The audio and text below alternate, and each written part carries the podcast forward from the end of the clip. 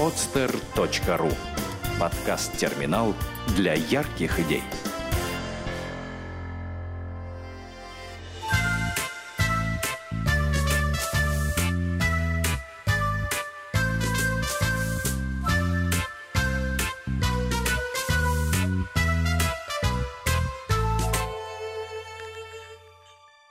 Какие мухи? Автор Ирина Ковальчук. Котята играли клубком синих ниток, оставшихся после бабушкиного вязания. Серик был резвее. Как только Чорик подбегал к клубку, он делал стремительный прыжок и отбрасывал клубок лапой в сторону. «Так нечестно!» — возмущался Чорик. «Я первым подбежал!» Но Серик не обращал никакого внимания на недовольство проигравшего Чорика и весело играл с клубком в кошки-мышки. «Я первым его нашел!» – обиженно сопел Чорик, пытаясь отобрать игрушку. «Ну и что?» Серик снова отбрасывал клубок подальше. «Догони и забери!»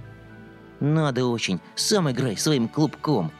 Чорик сделал вид, что не на шутку обиделся, а сам – воспользовался моментом и побежал на кухню, где стояли две тарелки с хрустящими подушечками. Он сразу направился не к своей красной тарелке, а к серой тарелке брата. В этой тарелке подушечки почему-то всегда были вкуснее. Серик еще немного побегал за клубком, но играть одному было совсем неинтересно.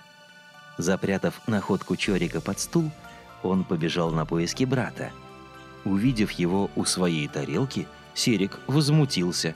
«Ты почему это пристроился у моей тарелки?»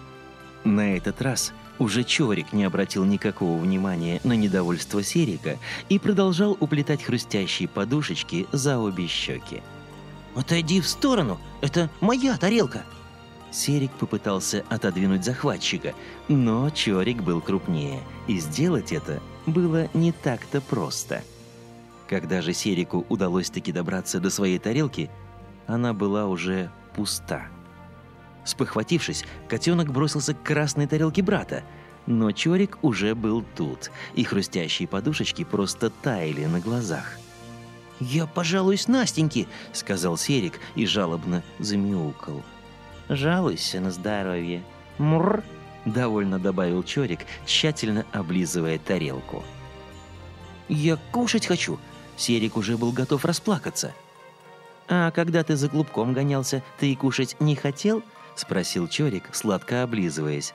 «Всегда ты так!» Серик замахнулся и хотел было ударить брата, но вовремя одумался. «И зачем ссориться?» — подумал он.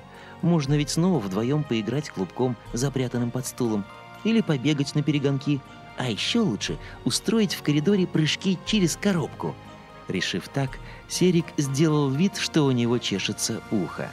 «Ты чего лапой машешь?» Чорик догадался, что брат хотел его ударить. «Так просто. Мух гоняю», — выкрутился Серик. «Уши от них уже чешутся». «Какие мухи зимой!» — рассмеялся Чорик и тут же забыл все свои обиды. «Слушай, а давай посмотрим, у кого когти острее?» «Давай!» – обрадовался Серик, и они на перегонки побежали к кошачьему дому, потому что там стояла толстая палка, которую разрешалось драть когтями. Когда Настенька вернулась домой из школы, она первым делом пошла посмотреть, что делают котята. Не найдя их ни в гостиной, ни на кухне, она поспешила в спальню и увидела умилительную картину.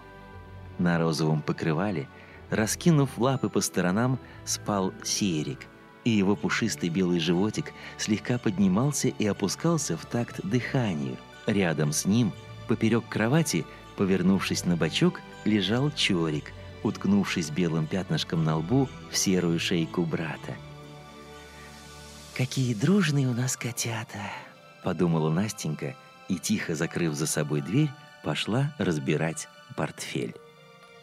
Сделано на podster.ru